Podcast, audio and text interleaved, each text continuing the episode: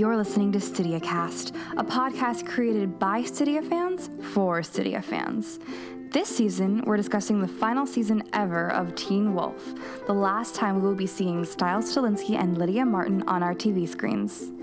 We hope you'll join us in celebrating and yelling about this season of Teen Wolf and fangirling over that crazy little thing called Stydia. This is StydiaCast.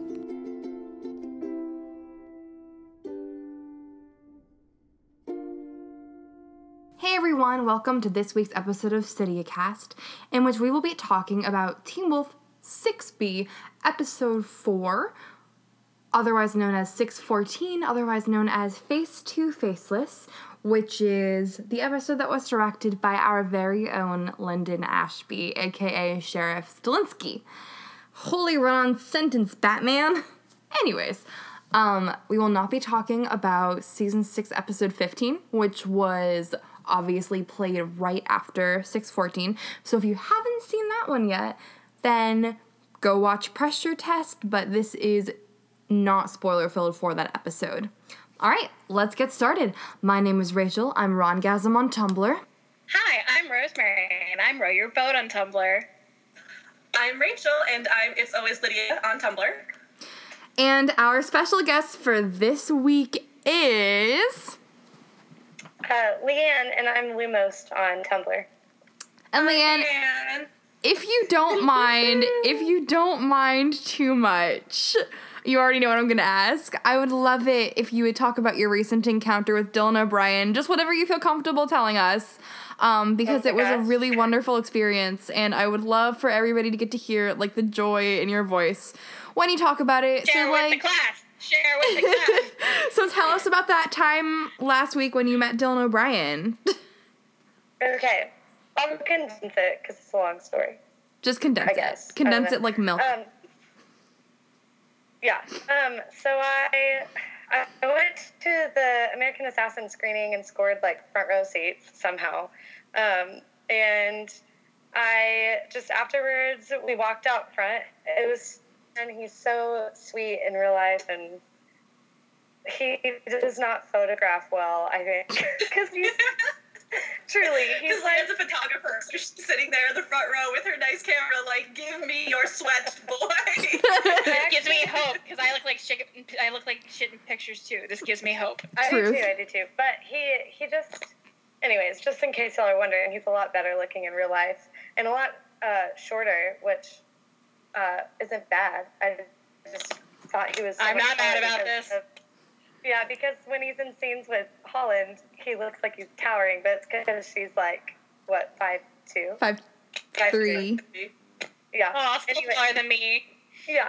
Anyways, but he, uh, I left the theater after he did his Q and A, and we walked out front. My roommate, my roommate came with me, and I looked at her, and I was like, Alexa, I think I need to go back inside and get a drink of water. And so I did, and it was the fountain next to our theater, and I just kind of, like, walked down the hallway back into our, where the theater was, and he turned the corner, and I was like, oh, okay, play it cool, and I, like, turned around and walked back out, and I ran into this girl who I'd complimented earlier in the day, and I was like, oh, I like your pants, and she's like, thanks, Madewell, and I was like, oh my gosh. We had a great girly moment, but I saw her, and she'd been chauffeuring the actors around, uh, like, the whole night, kind of, and I was like, hey, I don't want to picture anything, I just want to shake Dylan's hand and uh, tell him congrats, and she was like, yeah, I think that'd be fine, and she, like, pointed, and I turned around, he was right behind me, and um, I just kind of was like, hi, uh, I just really, I loved that movie, and I thought it's great, and um, I really respect you and your work, and I think that you're awesome, and he was just like, oh my gosh, that, oh my god, that's so sweet, and I was like, oh, well, I just, like, I've been watching you for forever, and then I was like, oh, that's creepy, and he was like, no, no, it's not, and he, like, grabbed my hand and was just like, no, it's not creepy, and I was like, okay, and um, then he was like, n- literally, no one has ever told me that they respected me before. It's always just like, hey, can I get a selfie? And he, like, was so sweet and pulled me in for a hug and uh, was like, you know, ha- like the way I am with people when I talk to them, I always, I'm a feeler, and so I like put my hands on people's shoulders, their arms, and he was like that with me. He was just so sweet and genuine, and I told Rachel this, but he just never broke eye contact, and it was such a genuine conversation, and I was just like, yeah, I just can't wait to watch you grow and watch what you do in the future. And he just kept saying, "That's you're so sweet, you're so sweet." And I was like, he could tell he was just really taken aback by our interaction. And then um, she and called like, me, and I was like, uh-huh. "This is all great, but what did he smell like?" What did he smell like? He smelled clean, oh, which is God. all I need. Yeah, and he made it's sure to ask, boys in New York. Yeah, he made sure to ask for my name, which I thought was really sweet. And then I was like, okay, have a good time in Austin. And he was like, thank you. I was like, yeah, and then that was it. Ah! That was, that was jazz hands. That was jazz hands. Leanne representing the fandom with aplomb. All right, so thank you for telling us this story, because now we can proceed to talk about an episode of Teen Wolf that once again was sans Dylan O'Brien, a k a. Stiles Stilinski, a k a my tiny mayonnaise love.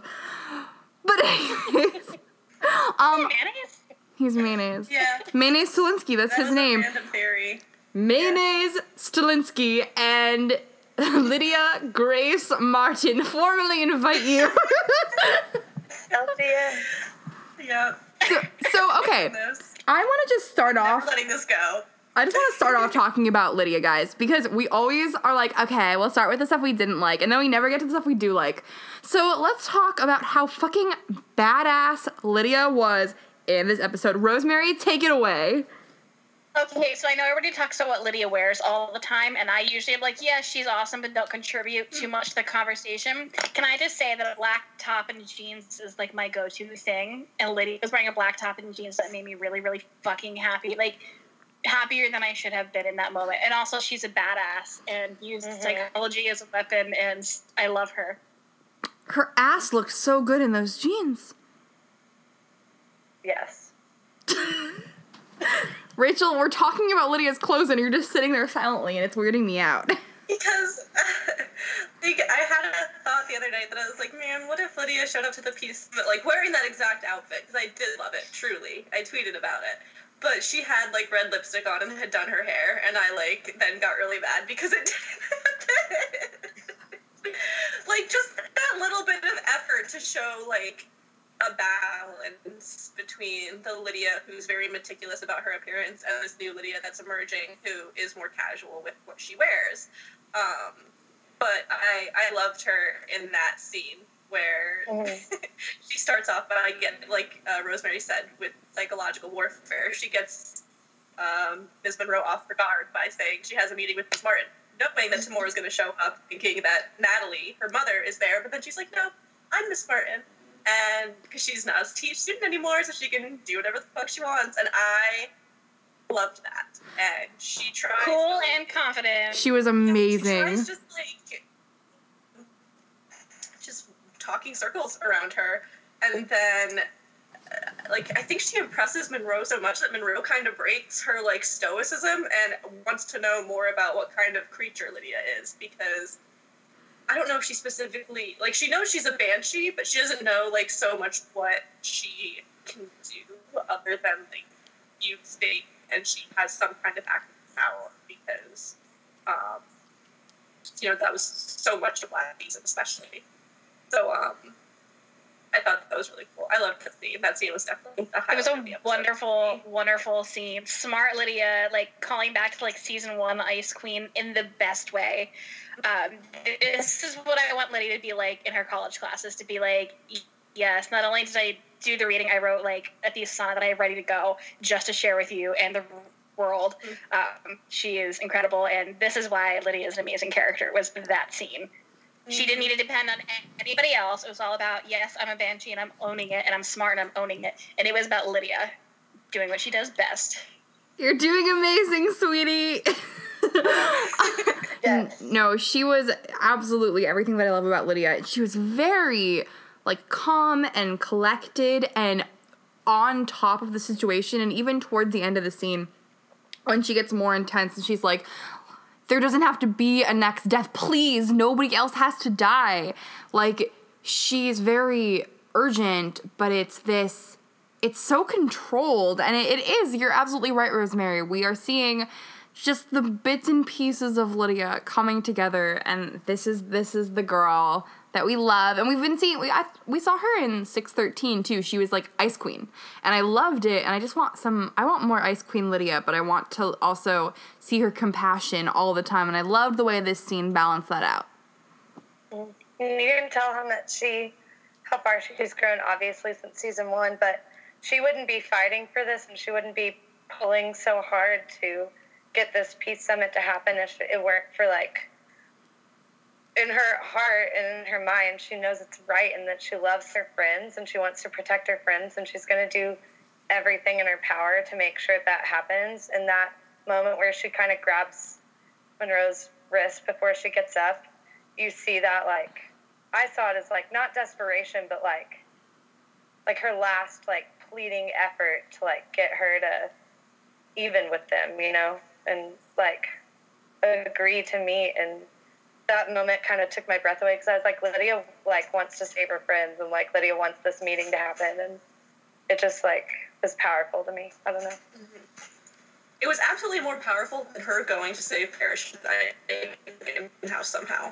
Yeah. Because yes. I yeah. It took, like, an enormous amount of strength to do that, uh, to follow Parrish into Eichen House when she's fully aware of the danger. Um, but I think just, I don't know, maybe it was the way the scene was shot or written. Like, it, this this one, like, stood out to me so much more as Lydia really going to the front lines for what she believes in. The other one was a battle she had to fight for herself, but this one is Lydia fighting for other people in, like, the next progression, the next step. And I I, I don't know why, but that spoke to me a little bit more than the Eichen House scene did. Yeah. Agreed. Absolutely agreed. And I think that even though the Eichen House scene was powerful and that she's grown so much that she had to work through her memories of the place to get to the part where she could fight, I feel like, I think you're absolutely right, Leanna, that she has grown so much from the beginning into becoming a genuine person who likes herself, who accepts that she is part of the supernatural world and owns it. Yeah. She's good at what she does, and she's confident about it, and I love her. And she's wonderful. And I think a lot of times the Lydia fandom is criticized for being like, oh, people are always like, Lydia's only strong when she's with someone else. That is not fucking true, and we all know that. That mm-hmm. scene by herself with Monroe was a gift. Like, seeing her hold her own and just be in there and be like, she, I mean, she she achieved what she wanted, you know, like, she got Monroe to meet regardless of how that meeting ended up going. And but... Will Holtz wrote that scene? I'm... Mm. Yeah, well, like, shocking. Last time, Rachel had a theory that the dialogue must have been, like, lovingly repaired by somebody else, because he's just like, whoever writes dialogue in some of his episodes is not good at writing dialogue. I think it's fair to assume it's him, but sometimes they fix it. Holland was like, no, this isn't Lydia. This is garbage. It. Yeah, yeah. This is garbage. I won't work with this material. This is not Lydia. I think another Actually, thing that I really loved about that scene was that it felt like Lydia's position in the pack in season three. Like, she was very often the go-between, um, like, to Aiden. Like, sh- they would be like, we need to talk to the other pack. And Lydia, go get Aiden. Like, go talk to Aiden. And I really enjoyed feeling like she was using her, her wariness and her intelligence and her wits and just the empathy that she's grown into through the years to to fulfill that same role, but now as a completely different girl, or like an, an evolved girl, I should say. Um, so there was a sense of pride watching that. Oh, God, I just got emotional. I need to I need to stand down. I'm just so proud of Lydia Martin. I'm gonna I'm gonna bow bow out. It was yeah. It was the very first scene of this season that felt like this is the last season of Teen Wolf, mm, to be honest. Yeah. Mm. And I I. have a lot of problems with the season arc this season, with the whole, like, fall from grace of the supernatural group, just because I don't think it's been done very well, um, and that there haven't been a lot of stakes other than we like these people because they're sending us, no, we hate them. Um, I don't think there was enough of a transition for that, or enough time for us to get used to it, mm-hmm. which is funny because we waste a whole lot of damn time on nothing on this show, mm-hmm. uh, but it's not like, I hate, I hate to use this example, it's not like Sherlock where, like, that was a really, really well-executed fall from Grace where things were his fault and you knew things were his fault and you didn't always trust him. Well, we trust Scott McCall. I would trust Scott McCall with anything. Yeah. How dare you go after Scott McCall? So because there are no stakes there, I have lots of issues with this season arc, and I don't think it's very well executed. Yeah. Very well executed. Well, I think that that actually we can merge into a different topic, which is the guidance counselor. And going off of what you said, Rosemary, I agree with you. I would totally trust Scott. Like, I know Scott, you know Scott, Rachel knows Scott, Leanne knows Scott. We know Scott. We love Scott. Scott's incredible. But this woman, in that scene with Lydia, when Lydia touches her and she goes, is that how, is that how you sense who's going to die next? It immediately made me go, oh, she does not know as much as she thinks she knows. Like, this is somebody who genuinely yeah. believes that she's got all the answers and she's fighting to fix the problem that, like, she has established in her head, but it is so rooted in her head and not as rooted in in knowledge and research and in, in understanding of the supernatural. And so I really liked the way that that one moment, like, drew upon just her lack of understanding of what was going on in her world and what she was trying to destroy. And it's the only part that made her seem like a well-written character to me, because she really has felt like a paper, I don't know. She she's just, there's not much to her as a character. I don't think there's yeah. a lot of depth there. And I feel like had we not had that flashback and backstory in this episode, I wouldn't have really liked her, understood her. This was the I've first been waiting time I, for that flashback. Same. It took yeah. way too long to get to it. I feel like we should have had that two episodes mm-hmm. ago.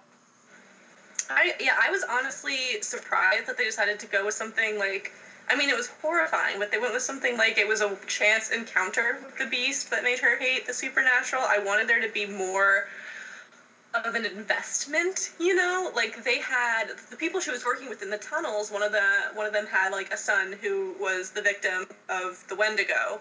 One of them had, and, like, they were these, like, much longer, like, simmering fears, but her thing happened, like, six months ago, and, like, now she's getting around to it, and I know that it has to do with, like, the fear demon that's coming in and, like, fucking everybody shit up, but, like, I, I've, I've been waiting for them to tell me what her, like, her backstory was, because Jeff even said, like, you're gonna, like, feel for her once you know what happened to her.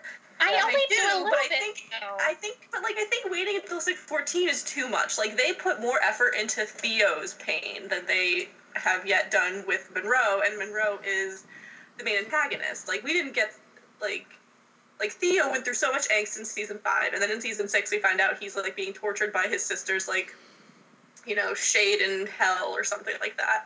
And Monroe yeah. has had, like, one, the one thing, and I'm just waiting. I don't know. I want to see her take in more from Gerard and evolve into a better villain. I I, I agree. I have so many issues with her, and I agree with every single thing that's been said.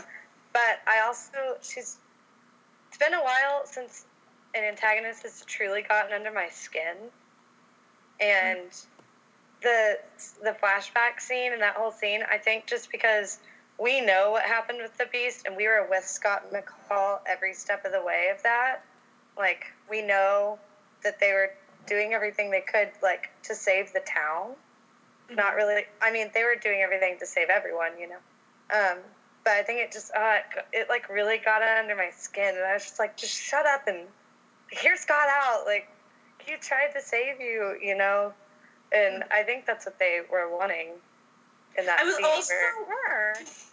I was also confused about how she seemed so willing to turn on the sheriff's department when they explicitly show sheriff as the one who saved Saving her. her. I thought yes. that was very strange. Mm-hmm. Like, I thought she did have, like, a moment where she was exactly. like... Exactly. But there was nothing. It was just, like, cold. And, and maybe country. That was a missing shot where, like, when she's negotiating with sheriff and she gives him until midnight to, like, produce... We are venturing into six fifteen. Spoilers. Sorry, sorry, sorry. sorry. Back it up. Back it up. Something happens. The next episode, something happens. happens where she's talking to sheriff, and, like, maybe there's just a missing shot where there's a moment of, like, come on, remember between them. It wasn't there, and I was no. like, why? I like her as the villain, actually. Um, she reminds me of my beautiful lesbian queen, Jennifer Blake, my bisexual love. This is true. I love Jenny Blake because she also really believed in her convictions, and I think that's what we're seeing with Monroe, is that um, she is very, like, entranced in her own ideals, um, and she truly, deeply believes in what she's doing, and she believes that she is fighting for something, and she believes that she's saving people, and that, to me, is always really fucking interesting because... I mean, we as a society... Oh, that's right. One of the victims, one of the people she was with, his son, was a, a sacrifice. Yeah, that's right. Yeah, that's what the other... It was a Dirac sacrifice. Yes, you're right. um, so... Anyways, so I, I just... I Fuck, I don't remember what I was going to say anymore. Shit on a tit. She believes in her convictions, and she... Oh, it's always interesting. It's interesting to me because... greater good. We as a society, like, oh, we are so rooted in, like, right and wrong and, like, moral grays, but, like, I always am fascinated by characters who have a different concept of right than I do, because I think that it's so clear, and as viewers, it's so clear to us, like, we know Scott, we know Lydia, we know Liam, we know Malia, we know they're good people, but just... trying to comprehend a character that has a different concept of right and wrong than we do, that to me is, like, a real challenge as a viewer, and it's what I like about her, and it's what I like about just that that's what's crawling under my skin about her character and what I've been really enjoying about this season. Yeah. Going off of that, another character that I disagree with sometimes but really end up enjoying by the end of the episode, Coach. Can we talk yeah. about Coach for a little bit? Coach. Yes, okay. I would love to. Coach stepped up. So when the whole scene happened where Liam was walking in on the team meeting with all those white boys saying you can't be in our team anymore and be our captain. You can't and sit with us. I say, this is a cross ent- this like cross group entity, like being against Liam has been very has been what's like more fascinating to me is like all the like mm-hmm. this this group of peers who's turning on Liam because it feels so much more pressing yeah. than Monroe, because Monroe isn't yet, like, specifically picking off the main characters. Like, she started last episode with with Brett, um, but, like, she oh, hasn't been goodness. going after, like, our babies yet. Yeah. No, but this this team of boys, I don't know what it is that they're really bothering me, but, like, because they're bothering me because I don't really feel a connection to any of them. And they just rub me the wrong way, and I feel bad for poor baby Liam, which I can't believe I just said because I hate him sometimes in previous seasons, and I'm mad that I like him now. Um, but it's just like, like it's chilling how easily they they've turned and how instantly Liam feels their effects, which is what I think I like about it. Absolutely, and even if I have issues with the way this whole fall from grace story is playing out, because I don't quite see where that transition happened. The execution of it when they when they've gotten to it is really chilling, um, and I think when Coach walks in, he's like, "Wait, who is this kid? Who's the best leader? Who's that? You? Okay." I was really pissed at him. I was like, "You asshole! You're seriously you don't have like any kind of emotional tie to Liam or anybody else." And I watched it again later, just because I was like, "Wait a second." After watching the scene, the other scene later where he finds Liam and he tells all the kids that he's disgusted by them. Mm-hmm. You can kind of see his heart breaking a little bit, where he's like, "Oh, okay, I was really invested in this kid, and I'm done caring now. Like, who is this kid? Okay, yay you, yay you." Like, there's a moment of like resignation that I totally didn't see the first time I watched the scene. Yeah, I think I was like, Coach, he's very flippant about showing like connections to people uh, until someone like really disappoints him. I think that's what his character is. So when Liam says he wants to resign, he's like, you know, sure, who cares? Who's, who cares who's running the lacrosse team? You know, like Scott basically had to strong arm him into picking Liam to be captain anyway. So he's like, yeah, sure, you know, whatever. It's not like Liam's not going to be on the team. Like, blah, blah, blah, anyone can be captain. Because I think that Coach probably thinks that a captain is more or less unnecessary because he's the coach and he's very self-centered. But then when he sees, like, his guys beating up one of their own, he's like he like can't he can't be flippant about that. It's just like it's his line and they cross it. So I'm Absolutely. hoping he's more of an Absolutely. ally. I'm hoping he's more of an ally on the human side after witnessing that, because that's a lot. Which is kind of like on my se- like series finale, season finale, like um sorry, last season bucket list. I wanted to see Coach come back and do something that really impressed me somewhere, mm-hmm. even if it was just a Greenberg joke somewhere. I wanted to be, like, really proud of Coach for a moment, and I feel like I got part of that yeah. this episode, which made me happy. Um, so now we've talked about Nolan and, or, like, inadvertently talked about Nolan, and we've also talked about the other guy who's the head of the, who's, who's like, on the lacrosse team with him, who's a new character. So let's talk about the third new character, who is Quinn, played by Lucy Loken. Um, Leanne, what do you think about Quinn so far? Um, I, she's the one, sorry, she's the one that got shot. Yes, in the head. Yes. Right in the head. Okay. Isn't it confusing? I'm confused. Sorry. Sorry. All the episodes are like, they both meshed, and I couldn't remember which episode it was. Understandable. Um, she's interesting. She's quiet and, like, but seems calculated at the same time, mm. and I'm just curious as to where she came from, instead of just being like, oh, it's just another random character that's going to die. Yeah. You know? What interests me about her, she's a friend now, but in the first trailer for the season, she's sitting in the library and Liam, like, the shot is set to make it look like Liam is attacking her. Um, because she specifically said it's her sitting in that shot where Liam is jumping up in the air because people saw a girl with, like, long dark hair and said, O M G, Allison, and she said, haha, people think I'm Allison, but I'm not. So how are, I, I want to see, like, how, I because I think, like Leanne said, I think there's something very calculating about her that makes me not want to trust her fully, because she's, as far, as far as I can recall, because she didn't say anything about it, she is unconnected to Satomi's pack, which is the other pack in the area. So she was just a teenage girl driving through Beacon Hills while they're going through the hugest territory war that could possibly go down, and just, like, knows who Scott McCall is and strolls right into his pack. Like, I am suspicious. I will take I mean, up the mantle, and I trust no one, from Stiles, Mayonnaise Stilinski, and put this girl on blast. Because... But Rachel... Beacon Hills is a beacon. It calls people. It's show. This goddamn show. We woke up the Namaton. It doesn't be there yet. Yeah.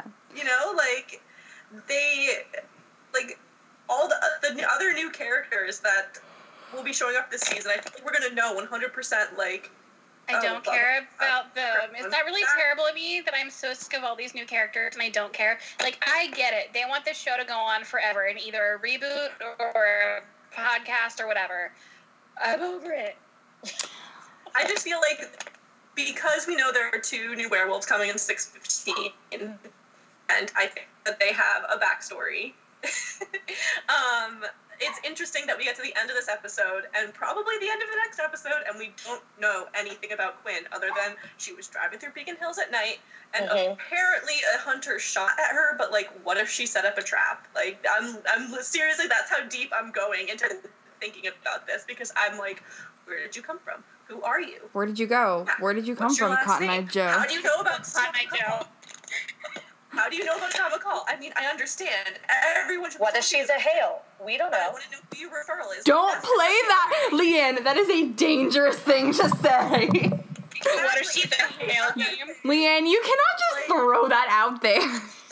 That's one hundred percent the other thing, though. Like, one hundred percent I have been... I, I'm like... Uh, so is she a Hale? Is she yeah. a secret opponent who was, you know, bitten or born, and now she's coming back to Beacon Hills, like, for one side or the other, and they find something out about her, and that's why Liam's attacking her? Like, she is so fascinating, but yeah. so shady. She's, like, she's got, she's pinging all the same sensors that, Le- like, that Theo did when he showed up, and we were wondering what's going on. Well, here's my thing about her, and this is... This isn't technically important, but I'm just going to say this. She is not as bad of an actress as the other newbies that they cast this season. And indeed, I would go as far as to say she's a better actress than Hayden. Um, Hayden. Just that thrown. And so... Wh- Which is fascinating, because she's very embarrassing in real life, too. So, like... Oh, geez, Lucy Loken is... Yes, she used to title, put Jake Paul's name in all of her YouTube videos because she's a YouTuber. And oh, I don't dear. know if she actually, like, knew him or was friends with him, but she'd be like, O M G, title, Jake Paul, continue title, and to get views. Like, uh, okay. She's embarrassing. She's as embarrassing as Andrew Matazzaro and his Instagram photo shoots and Roy and, well, Roy. Roy. I don't like all of these new characters. I don't like the group of guys. Like, you're fine. I don't like them. I don't think they make sense. I would rather see interesting characters from the past come back. Yeah. Back, bring back Jenny Blake. Bring back Deucalion. I mean, she's she's both of them are coming back eventually, but neither I know. Bring back. I don't care. Are, are you afraid of liking them though? That's my big question. Hmm? Like, are we supposed to? Are we supposed to like them? Because I hate them all. Like, I feel like we are just like we were supposed to like two point oh, and it took me two fucking seasons to start to enjoy them, and we had to have some like I don't know trimming of them because we didn't want to look at Hayden anymore and. Some minimal Corey. There was not a lot of Corey in this episode, and I was not mad and at it. Corey was funny in, like, a good way this episode. Yeah. Like, yeah. Him and Liam's physical I comedy. I liked this episode. I guess him, Liam, yeah, and Mason's physical comedy of the two of them being invisible. Well, that was Mason's, funny. Like, nothing to see here, walking through the hallway. Like, that was funny. That was the yeah. That was good humor. Do you know who's growing on me? And I'm fucking pissed I'm saying this.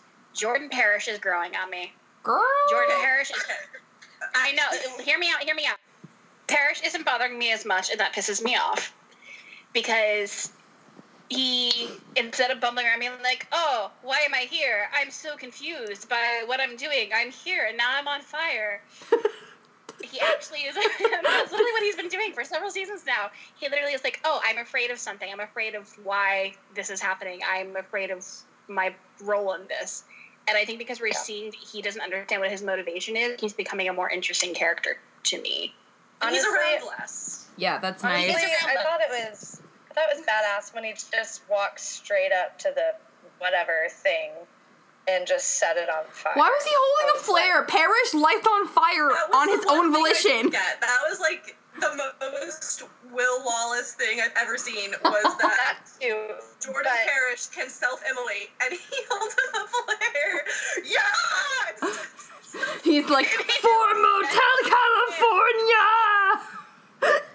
No, more like, oh, do you have, is that like Hellhound Fire? Oh my god, yes, I got Leanne, I got Leanne to laugh! They were trying to clean out the props department, and we're like, oh, we have these flares left over from Hotel uh, California. Uh, uh, Gotta use them somewhere. Shove it up your ass. That's what they it was doing. Werewolf Viagra. That's all. Or Viagra. That's all that was. Sometimes you just can't uh, get it up. Can you believe that we were trying so hard to literally compliment Parrish, and we ended up at Hellhound Viagra? It's what he deserves. Actually, he deserves to not be on the show, but like, it's what he will get. That too. Yep. Agreed. But like, but like the best thing for this episode was seeing Lydia and Malia and Scott like on equal footing this entire time. Yeah, mm. Lydia and Malia were badass together. Lydia like going to Monroe as the ambassador, then Lydia and Malia showing up as the muscle for Scott when he tries to go as the ambassador. That was the kind of stuff that we've been waiting for. We want to see them yes. one hundred percent backing each other up. No more do we believe you. No more is this really happening. They are one hundred percent on the same page, and every action we see them talk about it. The fight oh. scenes have been pretty good so far this season too. Like, and I'm I know I said this last time I was on the show that um, I love that Scott has so many friends that are girls, mm-hmm. and I think it makes him awesome because he respects them and their opinions, and because he's Scott McCall and he's wonderful. And it was awesome in that moment where they just showed up to be back up. That I love that. Feeder kid. But like. That conversation, like Rachel said, when you have people who disagree with you on ideology, like Malia and Lydia clearly disagree on the the killing in the name of war thing, even though like Lydia did kill that Eichen House doctor to save Parrish, like they're they're clearly like they don't want to, like Lydia doesn't quite want to pull the trigger yet, but Malia's like, we're gonna have to, and then Argent is like, you may have to, and we see in that scene like Scott's being conflicted. And then mm-hmm. he goes and sees Monroe, and he gets her perspective, and he's like, this is still really hard. Yeah. No, and Scott's going to have to make a concrete decision at some point, and I'm interested to see how that goes, because I don't believe they're going to have Scott himself kill anyone, because I don't think that we're going to end the series, the series with him not being a true alpha. Um, but yeah, I, oh my God. Okay, speaking of Scott, how much did you love the scene with him and Liam when he's, like, trying to get Liam to go to school? And Liam's like, Dad, no! I love Dad, I love Dad Scott. And I, I miss, it made me miss Styles. And it was, oh. I mean, I think they've done a good job of making me not miss Styles this season. I mean, I always miss him. But, like, uh, as far as, like, there were moments that it felt like he should be there and he wasn't. I love when Scott and Styles are Liam's dads. It makes yeah. me happy, and I miss it a little bit. Samesies. And I saw it somewhere else. This wasn't from my own brain, but I saw somewhere that somebody had said you can tell that, like, every all the analogies that Scott gives to Liam, like, he's obviously gotten from Styles. Yeah. Like, the Captain oh, America. Comic, yeah. Or Kira. Like and when Liam's like, no, that's not what Captain America does, Scott's, like, genuinely, like, very confused.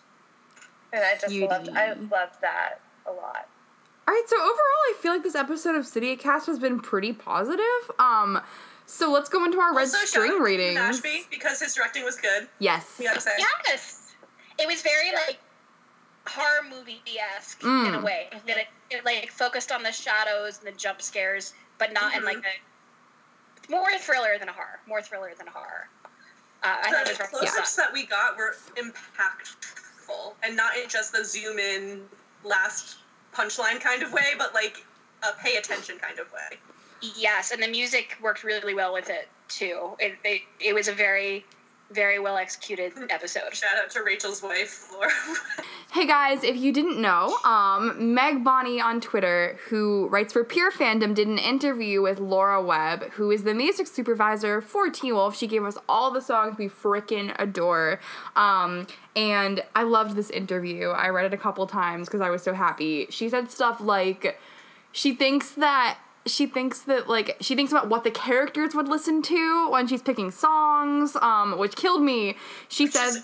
so cool. Ugh, ugh. So cool. She said that sh- her favorite songs are My Own by Whitaker and Ava by Fami, which are some of, I know, fandom favorite songs, and they they have the same emotional connection to her as they do for us, so that's pretty incredible. All right, we're going to do our red string ratings. Leanne, um, since you are a red string rating newbie, we rate the episode for one string to five strings. Um, and let's see. Last week, a lot of us, every single person rated six thirteen three strings. So if that gives you any sort of indication about, and for almost everybody on the podcast, season four is either a two or a one point five. So that should give you kind of an indicator.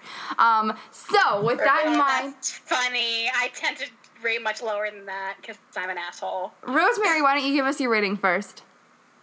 I'm going to give this a three point five because I was Whoa. very impressed overall. I think there's room to grow and that there wasn't a Stydia makeout scene. That's the only way you can get a five. I'm kidding. I'm kidding. I have other criteria. Um, I think this was a very, very well done episode as a single episode, that there was a lot to really enjoy. I still have some issues with the overall plot of this season, and I don't think this did a whole lot to make me like that better, but there are individual characters that I really enjoyed how they were portrayed here that I don't always enjoy. three point five. Mm. Okay, Rachel, what's your rating? three point three repeating. Um, because basically for a lot of the things that Rosemary said, uh, that there were pieces that were very enjoyable. There was lots of surprisingly enjoyable moments, mm-hmm. but, um, for an episode that's supposed to be, like, part of the, like, you know, the turning point climax of the series ending, uh, I was a little, like, let down by some of the things that I wanted that we got, uh, so... And also, I just, I can smell Will Wallace's writing from a mile away, and it yeah. does not smell good. Again, he's that community theater guy who thinks he's amazing, and then you go to see his show, and you're like, mm, your one front is not that good. I'm sorry, oh. babe, and you shouldn't be playing that part. We all know that guy. My rating for this episode is also a three point three, along with other Rachel. Um, I thought that the lighting was bright, which was, I was hugely appreciative of, um, but the lighting... Fascinating. But Very fascinating. No matter how... bright the lighting was, it could not outshine the beauty and brilliance that is actual Ice Queen Lydia Martin. I love my girl. I love my baby girl. She did such a good job. Scott was such a daddy pie in this episode. Um, I didn't hate Corey. Um, the only thing that was a huge letdown for me in this episode was that the, the bio teacher who I loved is now like, you can go beat up Liam. And I'm like, you know what? This is some real bullshit right here. Like, I loved this teacher, and I thought that she was exactly the kind of, like, I'm not taking any shit type teacher that these kids needed. I thought she was, like, mm-hmm. this teacher who, like, everybody... Just a hard-ass. Yeah, just, just a hard-ass. And, like, a, a likable hard-ass. She reminded me of, like, when you're on Facebook and you see your elementary school teacher who you really, really admired post shit on Facebook that's racist and terrible, and you're like, I respected you. Yeah. You know? Yeah. And I wanted her to be, Sorry. like, your elementary school teacher who's, like, you find them on Facebook and they're, like, a bleeding liberal, and you thought they were a hard-ass, and you were like, whoa. But then it turns out that they're not posting racist shit at all. They just post a lot of pictures of their dogs. Like, that's who I wanted her to be. And then she turned out to be the other kind, and I'm like, what What is this fresh bullshit? So, anyways, I'm upset about that, and I'm always going to be kind of salty about it. This is my favorite two point three for her alone. Anyways, Leanne, please tell us your beautiful red string rating. Red string rating? Yeah. Um, I'm going to say my red string rating is also a three point five, based solely on the fact that this whole season I've been just like, I've been excited to sit down and watch it, but at the end I'm just like, okay, great, another episode. And then this this episode and the next episode, um, I finished each one and was like, all right, let's get to the next one. That, that was great. Um, so I really did like it. And uh, with what we were talking about earlier, I don't care for the way that they're setting up a lot of the plot lines, but with the way that they're being executed, I think has been really well done, like especially with Liam um, and his whole Clark Kent uh, little storyline this episode. I thought was so good, and I, my heart broke for him, and I was just like, you've come so far just in this one episode somehow. Um, not going to question it, but um, three point five based solely on like also the, you could see the characters. And the lighting was so much better was, than it had been. Like, it was truly a marvel to behold because we actually could behold it. Yeah, it's true. Linden was like, listen, I'm on Twitter, and I know... I see things. I know that they know that we have lights, so let's use them. All right, guys, thank you so much for recording with me. I loved talking about this episode with you. I thought it was a really fun episode, and... Next week, we are having a special episode of StydiaCast. We are doing StydiaCast International, so everybody who's on the podcast with me is going to have some type of accent, because they are not going to be American. Um, so tune in to hear pretty voices. But, of course, you have heard... And then Rachel. You have heard... And from then Massachusetts. And then me. Sorry, guys. I am from New England. Everything that I say sounds incredibly harsh, and I apologize. Um, anyways. Um, but in the meantime, these beautiful voices were... Hi, I'm Rosemary. I'm from Central Pennsylvania. We have sing-songy voices. I feel like we could, like, talk about our dialects now. Um, I'm Row Your Boat on Tumblr. Hi, I'm Rachel. I'm from Connecticut, and we always say we don't have an accent, but apparently that's not true. And I'm It's Always Lydia on Tumblr. And I'm Leanne, and I'm Lumos on Tumblr, and I uh, have been told that I don't sound like I'm from Texas. You so don't. That's good. All right. And I'm Rachel. I'm Rongasm on Tumblr, and all the way from Massachusetts. I can't wait to see you next week. Bye. Use protection. Every time. Next to the basement. Catch y'all later. Thank you for listening to StydiaCast. If you enjoyed our show, please follow us on Tumblr and Twitter for more updates and ways you can get involved. If you want your voice to be heard on this podcast, you can email us at StydiaCast at gmail dot com, send a message to StydiaCast dot tumblr dot com, or tweet us at Stydia underscore cast. Thank you to Lauren, A Fine Skyline, for sponsoring this season of StydiaCast, and to you, our listener, for tuning in. Remember, we love you.